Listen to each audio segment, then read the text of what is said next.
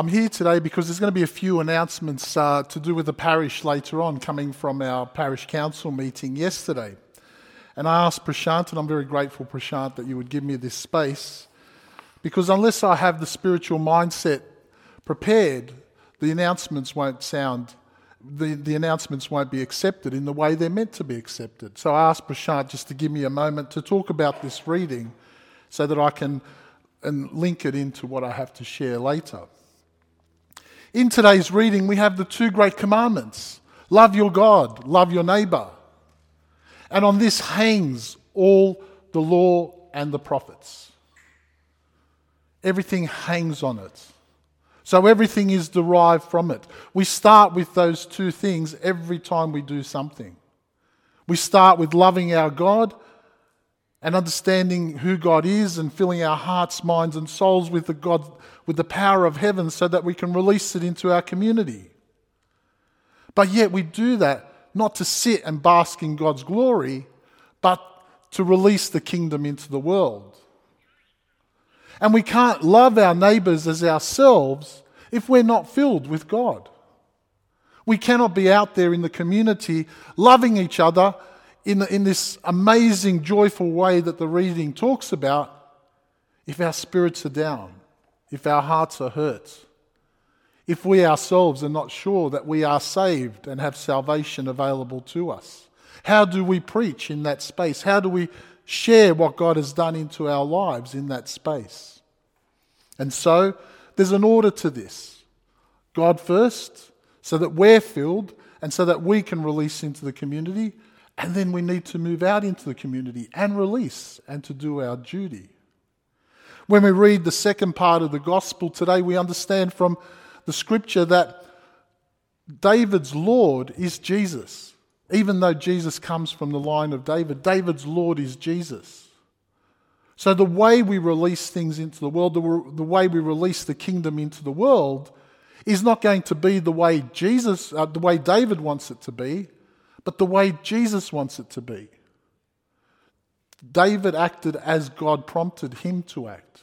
So we need to understand that loving our neighbor and releasing the kingdom into the world is not a political agenda, it's not a social movement, it is the essence of our life.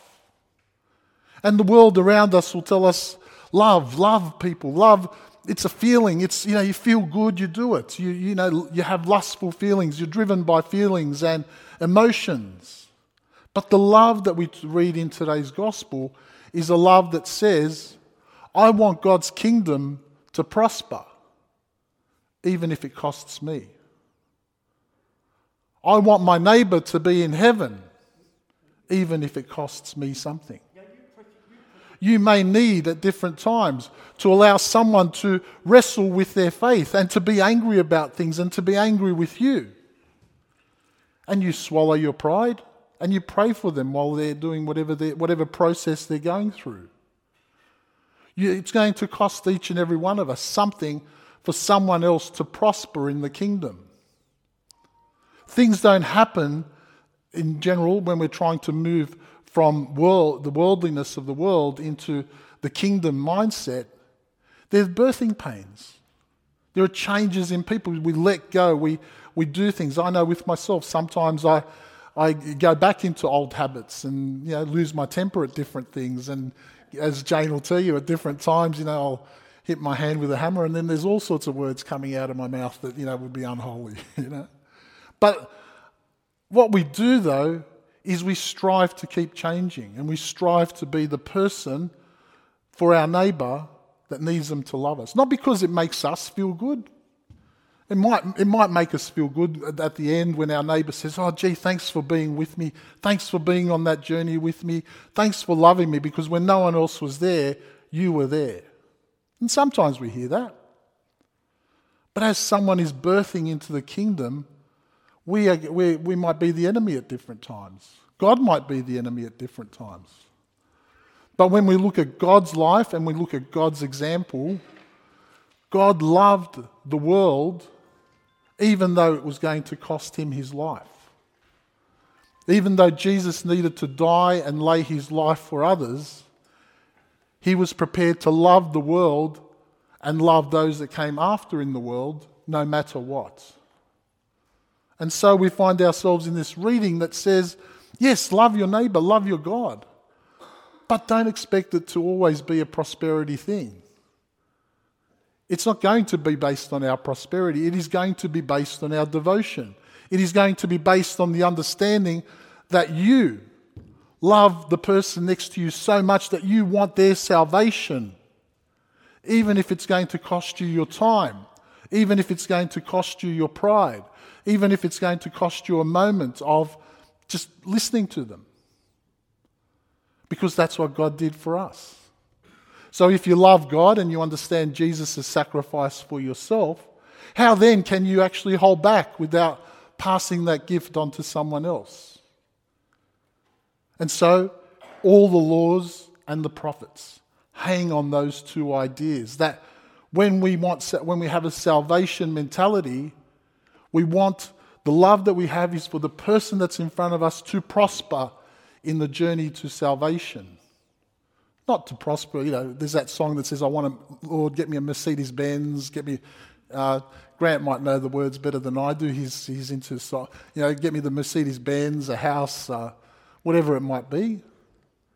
But we want to see that person know God and recognize that they're saved and go to heaven just as much as we want it for ourselves. And so when we started here as a parish, when I started here in this parish, we started talking about healthy church environments. We started talking about how we energize our faith. How do we allow God to speak to us? How do we allow ourselves not to become a, a club, but remain a community that's open to others? Well, can I suggest that that journey still continues, but we hang all that on the commandments in front of us today? We hang our journey as a parish on the fact that God loves us and that we love our community and we will work to understand God and we will work to understand people in our community even if it costs us. And it will at different times cost people their different things. What about yourself? We've spoken about the actual reading today and we've spoken about us as a parish. But what about your journey? Because if you're part of this parish and, you're, and I'm asking you to release the kingdom, do you hang your laws and your prophecies on anxiety? Do you hang your laws and prophecies on worry? Do you hang your laws and prophecies on anger? Or do you hang them on God's love for you and your love for your neighbor?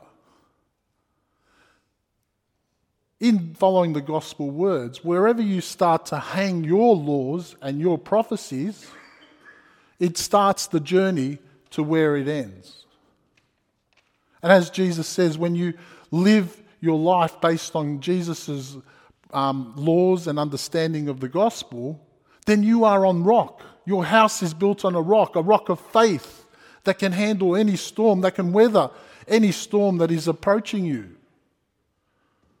If you hang your laws, if you hang your own personal laws and your own personal prophecies on your love of God and of your neighbor, that's the rock of your faith. You will stand against anything. It might not be joyful, it might not be exciting, it might not be happy, it might be boring, it might cost you different things, but you're working in a devotional faith to our Lord God if we hang our laws, our personal laws on prophecy, and prophecies on anxiety, worry, anger, then those are the shifting sands, aren't they? They're not going to lead to you becoming stronger in your faith with God. They're not going to lead to you having a understanding of God that surpasses all understanding and brings you peace. They're going to slowly cut away at who you are so that you might not even like the person you become in those spaces. So, as we move forward as a parish, as people individually, can I suggest to you that the gospel today is saying to start with love? Not the love that the, that the community says that feel good love, I feel good, I'll do it. I look, you know, I, I have these feelings for this person and I'm going to follow the feelings. The Bible is quite clear about how feelings can deceive us, how, how we have to test our feelings based on the, on the Bible. So, is this love a love that says you're willing to center yourself in God? You, are you willing to allow the gospel to speak to you and to move forward in the kingdom? And if we move forward in the kingdom, we don't do it as a political or a social movement. We don't do it as a, Uh, in, as something as an event. We do it because we believe that we will reach into the hearts, minds, and souls of others and allow the Holy Spirit to convict them and bring them to Jesus and allow them to come into this amazing worship space and to meet these amazing people around us and find the joy of being in fellowship with a community that is in the body of Christ. We can't bring people into our community, we can't bring people to the kingdom if we ourselves are not in the body of Christ. So stay in the body of Christ, keep praying for each other and for yourselves, and find that person this week that is your enemy. Find that person this week that you struggled with last week and love them. Show them something of the, of the fruits of the Holy Spirit, whether it be kindness, compassion, care, self control that says, Look, I, I think I offended you last week. I'm so sorry. What can I do to fix it? What can you do to be the face of Christ for that person? And indeed, what can you do each and every day as we move forward to see the face of Christ in every single person that you come across? The Lord be with you.